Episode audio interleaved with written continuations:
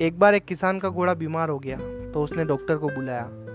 Doctor ने घोड़े की जाँच की और किसान को कुछ दवाई दी और कहा, तीन दिन तक इसे रेगुलर ये दवाई देना। अगर इसकी तबीयत में कोई फ़र्क ना दिखे तो तुम्हें इसे मारना होगा। अगर तुम इसे नहीं मारोगे तो इसकी बीमारी बाकी जानवरों को भी हो जाएगी। किसान ने कहा, ठीक है। जब डॉक्टर और किसान आपस में बात कर रहे थे तो उनकी ये बात एक बकरे ने सुन ली थी। जब पहले दिन किसान ने घोड़े को दवाई दी तो बकरे ने उसे जाकर कहा उठो भाई, उठो। अगर तुम नहीं उठे तो ये लोग तुम्हें मार देंगे। लेकिन घोड़ा नहीं उठा। जब दूसरे दिन किसान ने घोड़े को दवाई दी तो बकरे ने कहा, उठो भाई, उठो। अगर तुम नहीं उठोगे तो ये लोग तुम्हें मार देंगे।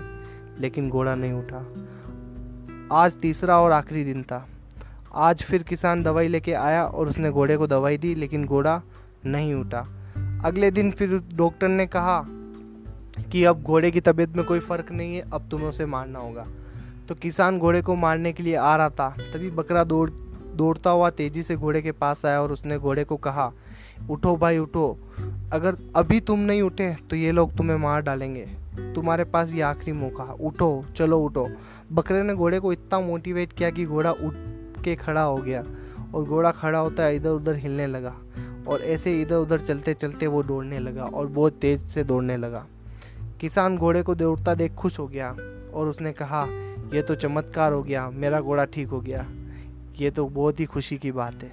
और आज इस खुशी के जश्न में आज हम बकरे का गोश्त खाएँगे।